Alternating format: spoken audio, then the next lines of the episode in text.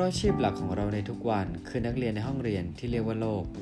เราเชื่อว่ายังมีอีกหลายสิ่งที่เรายังไม่รู้และเราให้พบเจอ เพื่อนำมาแต่งเติมในแบบสร้างเสริมประสบการณ์ของชีวิตต่อไปไม่รู้จบครับ ตัวเราเท่าที่รู้พอดแคสต์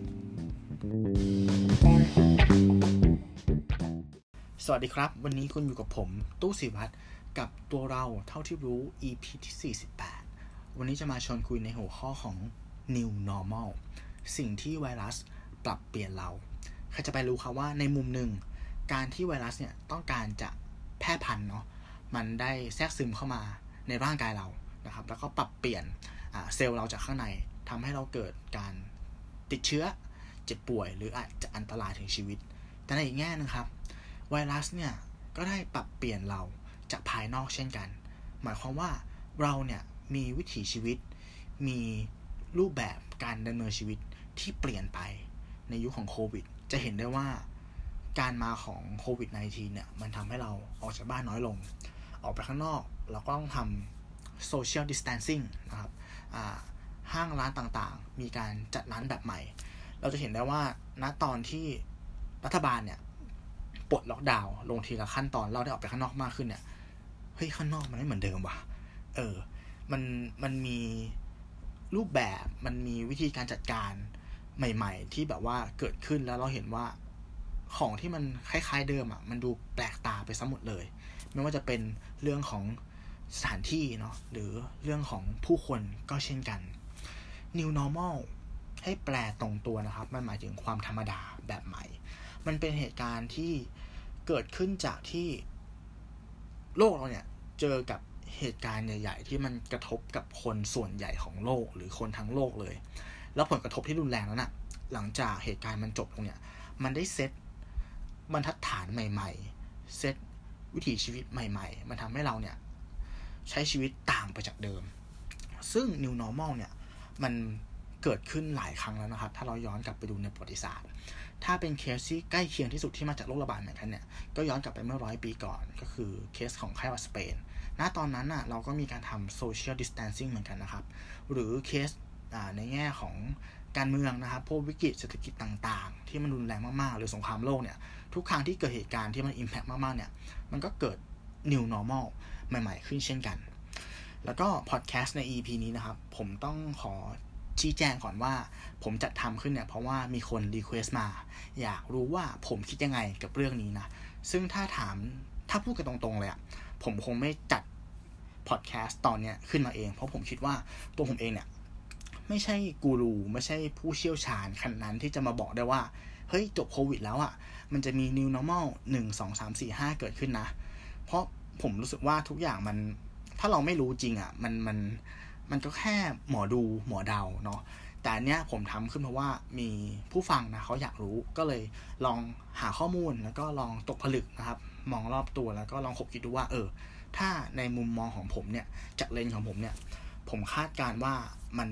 มีอะไรจะเกิดขึ้นบ้าง ก็ขอให้รับฟังอย่าง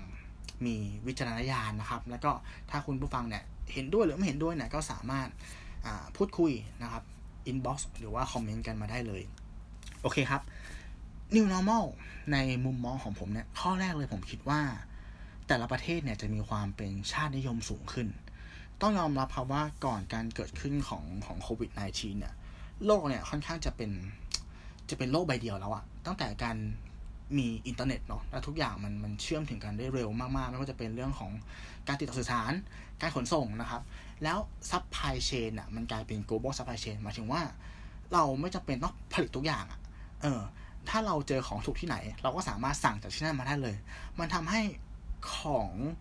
ทุกๆอย่างบนโลกเนี่ยมันมีการแบบเชื่อมต่อถึงกันหมดนะครับ แล้วพอไอไวรัสมันเข้ามาเนี่ยครับ มันทำให้ประเทศทุกประเทศต้อง shutdown เนาะการขนส่งก็ไม่เกิดขึ้นเราจะเห็นได้ว่าจีนเนี่ยซึ่งเป็นสหเป็นประเทศแรกที่ที่เกิดการแพร่ระบาดเนี่ย ณ ตอนที่จีนปิดประเทศเนี่ย โอ้ supply chain ทั่วโลกมันล่มไปหมดเลย ทุกวันนี้ครับ คือต่อให้ผมจะอธิบายยกตัวอย่างง่ายๆนะ ต่อให้ของที่คุณใช้เนี่ย มันเป็นของที่เขียนว่า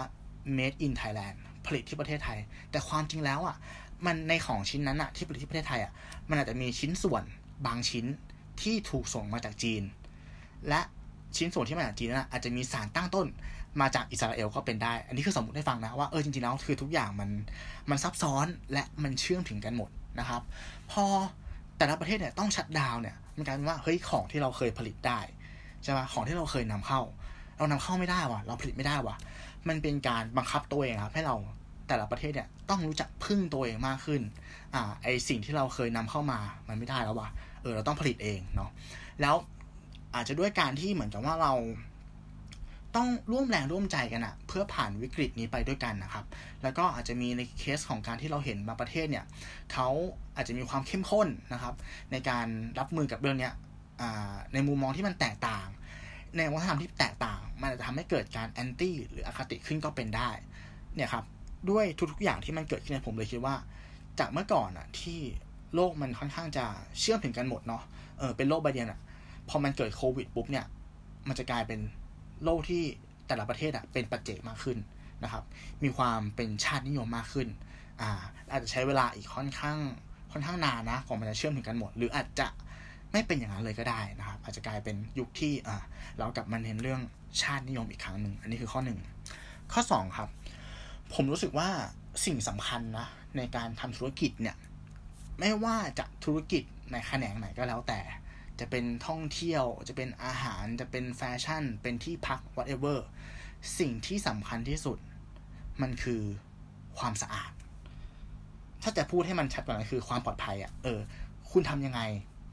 นี่คือโจทย์ของของของคนทำธุรกิจนะคุณจะทำยังไงให้ลูกค้ารู้สึกมั่นใจและปลอดภัย ที่จะซื้อหรือใช้บริการของของคุณ ยกตัวอย่างง่ายๆ อย่างตัวผมเองเนี่ยธุรกิจผมอะอยู่ในธุรกิจฟู้ดเนาะ ตอนเนี้ยผมเห็นจะมีหลาย ๆ ที่โดยเฉพาะอ่าอย่างล่าสุดเลย วงในเนี่ยเขาเหมือนกับว่าเขาทำเป็นแคมเปญหนึ่งก็คือเป็นแคมเปญที่ร้านเนี่ยสามารถเข้าไปเหมือนเป็น verify ตัวเองอะเหมือนถ่ายข้ออ่าถ่ายรูปนะครับ ส่งข้อมูลไปให้วงใน เพื่อที่จะได้รับ ป้ายแท็กไปแปะหน้าร้านนะในในในในหน้าร้านออนไลน์ ว่าร้านเนี้ยอ่าได้รับการการันตีว่าเหมือนทำทำถูกสุขลักษณะ ไม่ว่าจะเป็นเรื่องของการผลิต หรือการจัดร้านมีการจัดร้านให้ถูกตามหลักของ social distancing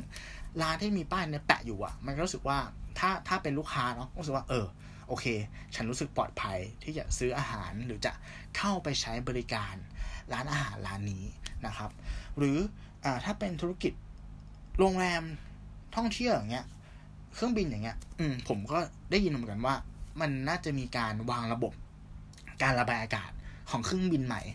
ให้มันเกิดการโฟล์มากขึ้น แต่ตอนนี้ยังไม่รู้นะว่ามันมันทำได้จริงหรือเปล่า มันมันคุ้มเงินหรือเปล่า หรือโรงแรมอย่างเงี้ย ถ้าเกิดว่าเขามีแคมเปญที่ทำให้ลูกค้ามั่นใจว่าการทำความสะอาด หลังจากที่ห้องพักถูกใช้ไปแล้วอะ มันเป็นการทำความสะอาดที่มันอ่ามีการจับต้องน้อยที่สุดอ่าอาจจะใช้เป็นเครื่องจักรเข้ามาแทนไหม เอาหุ่นยนต์ เอา AI เข้ามาทำความสะอาดแทนมนุษย์อย่างเงี้ย แล้วก็ลดสิ่งสัมผัสในห้องอะที่มันมีพื้นผิวที่ไวรัสมันสามารถ มีชีวิตอยู่ได้นานอะอ่าเราเอาสิ่งสัมผัสพวกนั้นอะพื้นผิวนั้นอะออกไปให้หมด เออ มันทำได้หรือเปล่า เนี่ยครับ คือโจทย์ ผมมองว่าตอนนี้มันมันไม่ใช่ของถูก มันไม่ใช่ของคุ้มค่า มันไม่ใช่ของแบบหรูหราแล้วอะ มันคือของที่แบบลูกค้ารู้สึกว่าปลอดภัยที่จะซื้อมันที่จะใช้มันมันจะกลายเป็นจุดขายอันดับต้นๆ อาจจะไม่ใช่เบอร์หนึ่งแต่ผมคิดว่าอยู่ในสารแน่นอนเรื่องของความสะอาดความปลอดภัยนะครับอันนี้คือข้อ 2 ข้อ 3 ครับ เนื่องจากผมอยู่ในธุรกิจ food เนี่ยผมรู้สึกว่า virtual kitchen จะมา มาแน่นอน virtual kitchen คืออะไร มันคือการที่คุณขายอาหาร โดยไม่มีหน้าร้าน อาจจะมีหน้าร้านแบบแค่แบบเป็น grab and go อะ มาซื้อกลับบ้านได้ หรืออาจจะมีโต๊ะแค่โต๊ะสองตัวสองตัวแค่นั้นเอง แต่ว่าเน้นขายอาหารอยู่บนแพลตฟอร์ม delivery ต่างๆ ไม่ว่าจะเป็น Line Man เป็น Grab เป็นอะไรก็แล้วแต่ เพราะอะไรครับ เพราะเมื่อก่อนเนี่ย การที่คุณ มีพื้นที่หนึ่งร้อยตารางเมตร ใจกลางเมืองใช่ปะคุณเปิดร้าน คุณแต่งร้านสวยๆ คุณอาจจะรับแขกได้หนึ่งร้อยคนในช่วงพีคนะ แต่ณตอนเนี้ย ในตอนที่เราต้องทำโซเชียลดิส a ทนซิ่งเนี่ย คุณอาจจะรับลูกค้าได้แค่แบบสามสิบคนหรือสี่สิบคนในช่วงพีค ถามว่าจุดคุ้มทุนมันอยู่ตรงไหนอะในเมื่อค่าเช่ามันก็เท่าเดิมอะแต่ว่า ความสามารถในการทำเงินของเรา มันน้อยลงใช่ไหมครับ แล้วบวกกับการที่ว่าเมื่อก่อนเนี่ยผมว่าเราอะไม่ค่อยมั่นใจกับการสั่งอาหาร Delivery สักเท่าไหร่ เพราะว่าก็ก็อย่างที่บอกครับว่ากินที่ร้านยังไงมันก็อร่อยอยู่แล้ว อร่อยกว่าอยู่แล้วถูกปะอาหารที่มันทำเสร็จสดสดใหม่ ๆ แต่พอมันอยู่ในสถานการณ์บังคับที่คนต้องอยู่ที่บ้านเนี่ย เออ แล้ว Delivery ยังเป็นทางเดียวที่จะได้กินอาหารเนี่ย นอกจากเราจะปรับตัวแล้ว เอ้ยคนที่ไม่เคยสั่งก็ต้องหัดเนาะหัดเข้าไปในแอป หัดไปลองกดสั่ง หัดสั่งมากินใช่ปะแล้วคนขายก็ต้องปรับตัว มันเลยทำให้มันเป็นจุดสมดุลใหม่ก็คือ ฝั่งคนซื้อเนี่ย คนกินเนี่ย ก็เริ่มคิดว่าการใช้แอป Delivery ต่างๆเนี่ยมันไม่ใช่เรื่องยากละมันไม่ใช่เรื่องยากเกินความสามารถ ส่วนฝั่งคนขายเนี่ยเขาต้องปรับปรุงปรับสูตรนะครับ ให้อาหารเนี่ยมันยังอร่อยอยู่ เมื่อถึงมือของลูกค้า อาจจะคิดยังไงก็ได้ว่า เออ อยากให้อาหารณตอนผ่านไปสิบห้าทีหรือครึ่งชั่วโมงเนี่ยมันอร่อยเท่ากับตอนเสร็จใหม่ๆ เนี่ยครับมันเลยเกิดจุดบาลานซ์จุดสมดุลใหม่ๆ ตรงนี้เกิดขึ้น ดังนั้นในเมื่อดีมานของคนกินเนี่ยเขาไม่ได้ให้ความสำคัญกับการไปนั่งกินที่ร้านแล้วเนี่ย ดังนั้นณตอนนี้เนี่ย คุณอาจจะใช้พื้นที่แค่สิบตารางเมตรก็ได้นะ ในใจกลางเมืองอะแล้วเปิดเป็น virtual kitchen ถามว่าต้นทุนคุณหายไปเท่าไหร่ถูกปะต้นทุนค่าเช่า ต้นทุนพนักงาน ต้นทุนการตกแต่ง มันหายไปหมดเลย แล้วการที่ต้นทุนตรงนี้มันหายไปอะ มันทำให้อาหารคุณอะ มันถูกลงเว้ยแต่คุณภาพมันเท่าเดิมมาถึงถ้าเราตัดคุณภาพด้านอื่นนะด้าน experience อื่นด้านการบริการด้านการต่างๆออกไปอะตัวอาหารจริงๆอะครับ เออ มันก็เลยทำว่าผมเลยคิดว่า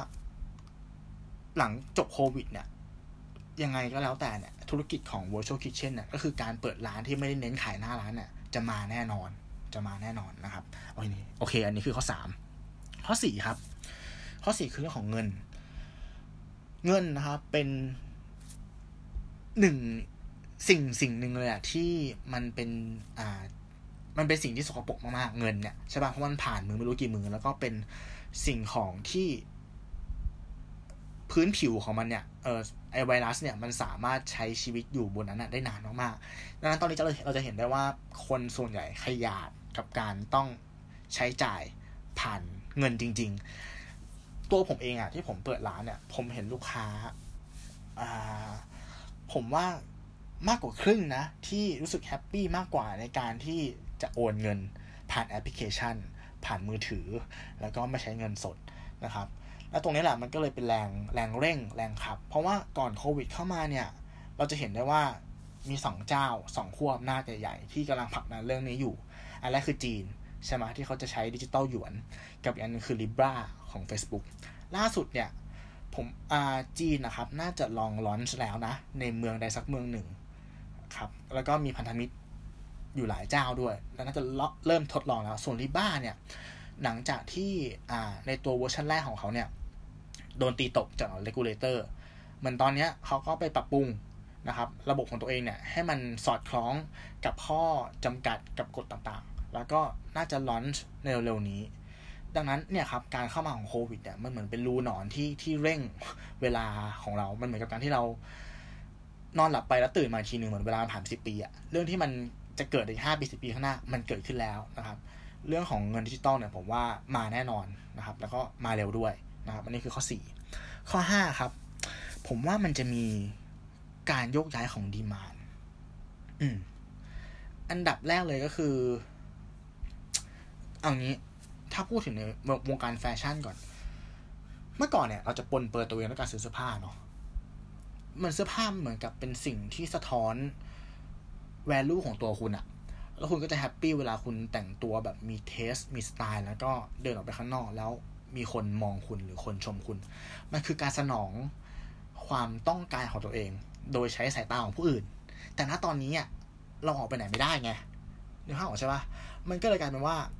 ไอความรู้สึกอยากจะฟูลฟิลอะไรบางอย่างข้างในเราอะมันทำผ่านการซื้อเสื้อผ้าไม่ได้แล้วเว้ย ที่ผมเห็นคือดีมานมันเปลี่ยนไป อย่างตัวผมเองอะจากคนที่ชอบซื้อเสื้อผ้าเนี่ย ตอนนี้ก็มาซื้อเป็นพวกหนังสือ แล้วก็ถ้าเป็นมุมไร้สาผมก็ซื้อพวกเกมมิ่งนะะซื้อเกม ซื้อตัวละครในเกม เพราะผมไม่ได้ออกไปไหนไงแล้วผมเห็นบางคนก็หันมาซื้อพวกต้นไม้อะต้นไม้ที่มันปลูกได้ในคอนโดครับอ่าซื้อต้นไม้ ซื้อของตกแต่งบ้าน ซื้อแก๊กเก็ตอะไรต่างๆคือจากเมื่อก่อนที่เราซื้อของเพื่อเพื่อใช้แล้วออกไปข้างนอกเนาะแล้วก็ให้คนอื่นเห็นนะตอนนี้เราจะหันมาซื้อของที่แบบมันสนองความต้องการของเราจริง ๆอะ่ะ เออดังนั้นเหมือนกับดีมานของคนเรา มันจะถูกชิปไปในในจุดอื่น ซึ่งอันเนี้ย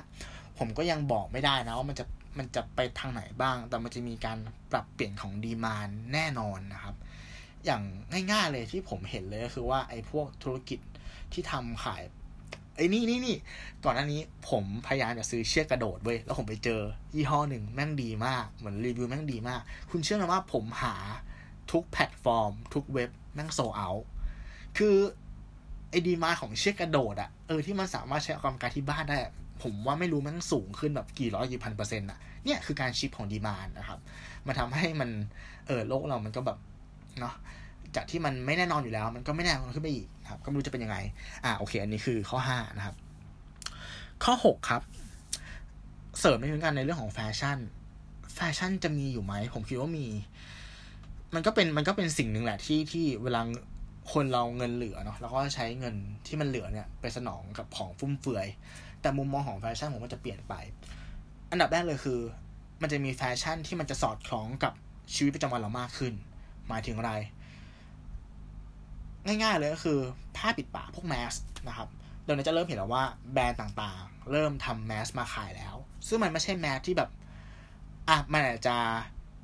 โปรเทคได้ดีแหละ แต่ผมว่าสิ่งที่มันนำเสนอผู้แบรนด์พยายามนำเสนอมากกว่าคือดีไซน์แล้วก็ฟังก์ชันนะครับเอ่อเป็นแมสที่มันใช้ซ้ำได้นานๆที่มันปรับสายได้นะครับ หรือบางตัวอ่าสามารถสูบบุหรี่ได้เหมือนมีช่องสูบบุหรี่อะเออ หรือล่าสุดผมเห็นแมสที่เป็นแมสที่เหมือนเป็นแมสโปร่งแสงครับ เพื่ออะไรเพื่อที่ว่าคนใช้ iPhone อะแล้ว iPhone รุ่นใหม่มันจะใช้การ ปลดล็อกแบบใช้ Face ID ใช่ไหมครับ ถ้าเราใส่แมสอะมันจะปลดล็อกไม่ได้เว้ย ก็มีคนทำแมสที่มันเป็นแมสแบบใสขึ้นมา เพื่อเรายังสามารถปลดล็อกใน Face ID ได้อยู่นะครับ เนี่ยมันก็คือเหมือนแฟชั่นมันจะต้องปรับเปลี่ยนให้มันสอดคล้องกับวิถีชีวิตแบบใหม่มากขึ้น แล้วผมมองว่าไอ้พวกไฮเอ็นเนี่ยจะยังขายได้อยู่นะ ขายขายได้อยู่ แต่สิ่งที่กระทบจริงๆก็คือพวกฟาสต์แฟชั่นไอ้แฟชั่นที่มาเร็วๆ ไปเร็วๆอย่างเงี้ยผมว่าน่าจะกระทบหนักนะครับ ก็รอดูกันต่อไป อเค ข้อ 7 ครับ ข้อ 7 ผมขอพูดในเรื่องของธุรกิจการท่องเที่ยว ธุรกิจการท่องเที่ยวเนี่ยหนักมากนะเออน้องผมก็ทำงานอยู่ในสายการบิน ก็ได้เห็นได้รู้เลยมันจะอยู่เหมือนกันว่าเออมันมันมันหนักจริง ๆ ตอนนี้คือเครื่องบินทั่วโลกครับ ก็คือจอดอยู่เฉยๆนะครับ ผมมองว่าการเกิดขึ้นของไวรัสเนี่ย ถ้าต่อให้มันจบไปแล้ว ประเทศเปิดแล้ว ผมมองว่าดีมาการท่องเที่ยวอะ่ะ มันจะอยู่แค่ในประเทศว่ะ เพราะว่า การท่องเที่ยวมันคือการที่พาตัวเองออกไปจากความคุ้นชินเดิมๆเนาะไปเจออะไรใหม่ ๆ ซึ่งการเจออะไรใหม่มันไม่จำเป็นต้องไปต่างประเทศไงอ่า ประเด็นหนึ่งคือรายได้เราลดลง เมื่อก่อนคุณจะมีงบการเที่ยวต่างประเทศแสนหนึ่งใช่ป่ะครับ เจอโควิดควรจะเหลือห้าหมื่นเหลือสามหมื่นเหลือสองหมื่น นั่นแปลว่าคุณจะไปเที่ยวได้ใกล้ลง ถ้าคุณอยากได้คุณภาพชีวิตเนาะแบบเดิมอะเที่ยวแบบเต็มเต็มแบบเดิมอะคุณก็ไปในที่ที่มันคุณก็ต้องไปในที่ที่มันใกล้ขึ้นใช่ไหมครับเพื่อประหยัดค่าใช้จ่าย ผมคิดว่าในไทยนี่แหละเหมาะเพราะว่าไทยก็คือเมืองท่องเที่ยว แล้วข้อสองก็คืออย่างที่บอกครับ แต่ละประเทศมีการรับมือกับเรื่องของโรคระบาดแตกต่างกัน ซึ่งมันแตกต่างมาจากเรื่องของ วัฒนธรรมเลยอะเรื่องของค่านิยมเลยอะเราจะไม่บอกว่าใครผิดใครถูกนะ แต่ผมรู้สึกว่า คนในประเทศอะจะไม่ค่อยเชื่อใจคนต่างประเทศเท่าไหร่ เออเหมือนกับว่าการที่เราอยู่ในประเทศเนาะมันมันยังอุ่นใจกว่า คือไปข้างนอกเนี้ย มันจะไปเจอกับใคร เจอกับอะไร เจอกับ มันมันผมว่ามันไม่สะดวกใจเท่ากับการเที่ยวในประเทศเว้ย อันนี้ไม่ได้หมายถึงแค่ว่าในในไทยไม่ใช่หมายถึงว่าคนไทยเที่ยวไทยนะ ผมว่าคนต่างชาติอะ ก็คงยังไม่บินมาบินออกมาที่อื่นหรอกก็คือยังคงยังแบบเออเที่ยวอยู่ในประเทศมากกว่า เพราะว่าเอออีกแง่นึงก็คือว่า ถ้าเกิดว่าไปต่างประเทศแล้วมันเจอเหตุการณ์อะไรขึ้นอีกอย่างเงี้ย แล้วประเทศมันล็อกดาวน์หมายถึงว่าอะไรคุณอาจจะโดนกักตัวนะ อยู่ที่ประเทศนั้นอะอีกเป็นสิบวันใช่ปะแล้วบางทีมันแผนมันพังหมดเลยนะลางานมาไหนไฟกลับไหนอะไรใช่ไหมผมว่าการเที่ยวต่างประเทศอะมันจะเป็นเรื่องที่มันไม่สะดวกใจแล้วก็เป็นเรื่องยุ่งยาก แล้วก็มีความเสี่ยงสูง น่าจะหายไปอีกนานนะครับ โอเค ข้อ 8 ครับ ข้อ 8 เนี่ย ผมมันจะพูดถึงพวกกิจกรรมต่างๆ ธุรกิจต่างๆ ที่มันต้องอาศัยการรวมกลุ่มของคนอะอย่างเช่นคอนเสิร์ตเนาะงานแข่งขันอะไรต่างๆ หรือการเที่ยวกลางคืนเงี้ย ไปตามผับตามบาร์ที่แบบคนมันต้องไปอัดๆกันอะคือมันต้องมีคนเยอะถึงมันจะสนุกอะเออธุรกิจพวกเนี้ย ผมว่ามัน มันหนักมากเลยนะ มันมันน่าจะหายไปอีกนาน เพราะว่ามันเป็นธุรกิจที่ต้องบอกว่า ถ้าเทียบกับสเกลสีมันคือสีแดงอะ่ะ มันเสี่ยงที่สุดแล้วอะ่ะใช่ไหมครับ อย่างโหโอลิมปิกของญี่ปุ่นอย่างเงี้ยเขาลงทุนไปเท่าไหร่ มันเป็นงานที่ไม่ ไม่ควรจะเลื่อนอะ่ะ เออ เพราะมันมีการลงเม็ดเงินไปเท่าไหร่ใช่ไหมครับ แต่มันยังต้องเลื่อนอะ่ะ ดังนั้นไอ้ตรงนี้แหละ มันคือโจทย์ของผู้ประกอบการเลยว่า เราจะทำยังไงให้เรายังสามารถจัดกิจกรรมได้อยู่ โดยที่ ไม่เกิดการรวมตัวของคน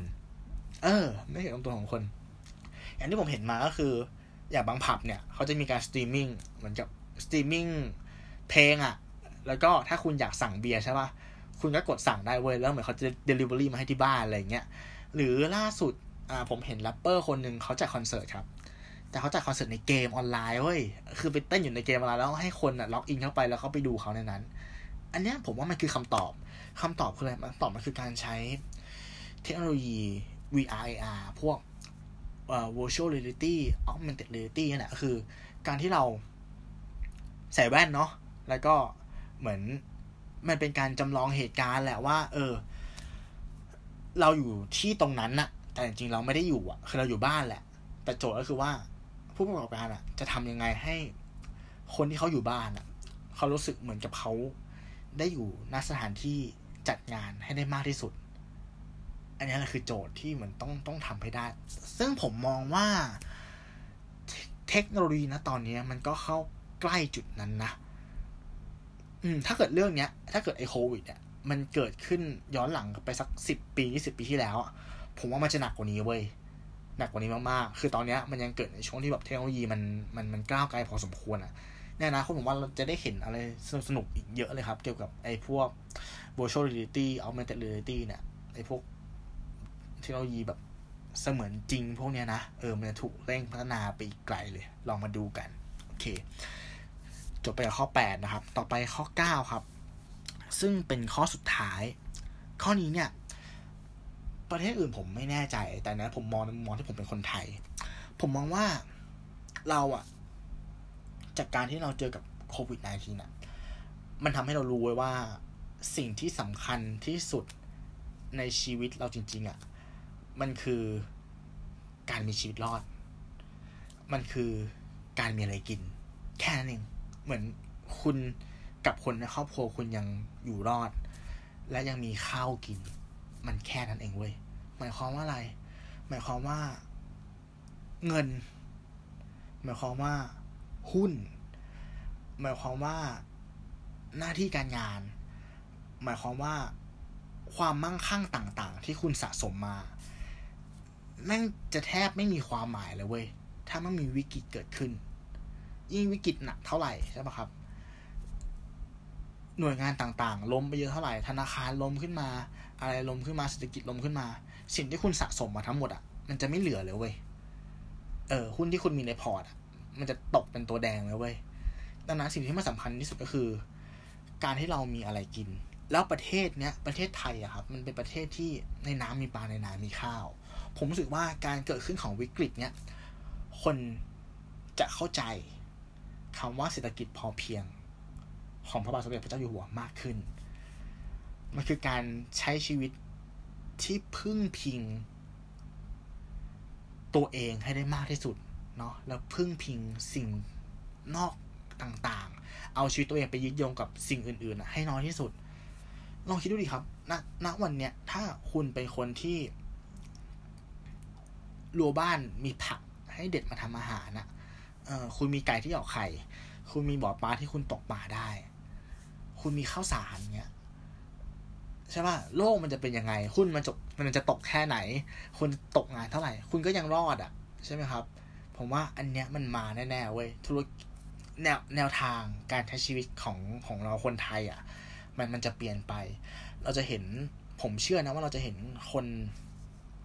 ต่างจังหวัดที่เข้ามาหาความฝันเขาเขากลับไปที่บ้านเกิดเขากันมากขึ้นนะครับ แล้วก็กลับไปใช้ชีวิตแบบ พอเพียงจริงๆอะ่ะเออแบบอยู่แบบตามอัตราอาจจะไม่ได้สุขมาก อาจจะไม่ได้มีอะไร ฟุ้งเฟ้อนะครับ แต่ว่าก็ใช้ชีวิตไปเรื่อยๆมีข้าวกินทุกมือแล้วก็มีเวลากับครอบครัวอย่างมีความสุขนะครับ อเคเนี่ยแหละครับคือ 9 ข้อที่ผมลองตกผลึกมา 9 ข้อที่คิดว่ามันอาจจะเกิดขึ้นเป็น new normal หลังโควิด ขอทวนนิดนึงนะครับ ข้อแรกครับ แต่ละประเทศเนี่ยจะมีความเป็นชาตินิยมมากขึ้น ข้อที่ 2 ความสะอาดความปลอดภัยจะกลายเป็นปัจจัยแรก ๆ ในการตัดสินใจซื้อสินค้า ข้อที่ 3 ครับ virtual kitchen นะครับ หรืออหน้าร้านร้านอาหารที่เน้นขายแบบ Delivery จะมาแน่นอน 4 ครับ เงินดิจิตอลมาแน่นอน 5 ครับ จะมีการโยกย้ายของดีมานนะครับ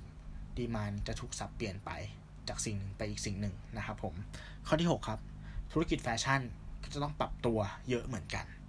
ข้อที่ 7 ครับ การท่องเที่ยวครับ ดีมานจะอยู่ในประเทศ ข้อที่ 8 ครับเทคโนโลยี VR AR จะถูกพัฒนาขึ้นนะครับเพื่อให้ตอบสนองกับพวกงานต่างๆ ที่ต้องมีการชุมนุม ไม่ว่าจะเป็นการแข่งขัน กีฬาคอนเสิร์ตนะครับผับบาร์อะไรก็ว่ากันไป แล้วก็ข้อที่ 9 ครับ เราจะหันมาใช้ชีวิตแบบพึ่งพาตัวเองกันมากขึ้น ก็หวังว่าคุณผู้ฟังจะได้ประโยชน์จากพอดแคสต์ตอนนี้ไม่มากก็น้อยนะครับ สามารถรับชมรับฟังรายการของเราได้ในทุกๆช่องทางไม่ว่าจะเป็น YouTube Spotify uh, Apple Podcast Podbean Anchor แล้วก็แพลตฟอร์มของเราครับ1บวก1เท่ากับ 3 ใน Facebook แล้วก็ b l o g d i t ถ้ามีคำถามมีอะไรเนาะอยากพูดคุยกันก็สามารถ inbox หรือคอมเมนต์เข้ามาได้เลยสำหรับ EP ถัดไปเนี่ยจะเป็นผมหรือคุณหนึ่งมาพูดในประเด็นไหน ก็ขอให้รอติดตามรับฟังกันนะครับสำหรับวันนี้ผมตู้สิวัตร ขอลาไปก่อน สวัสดีครับ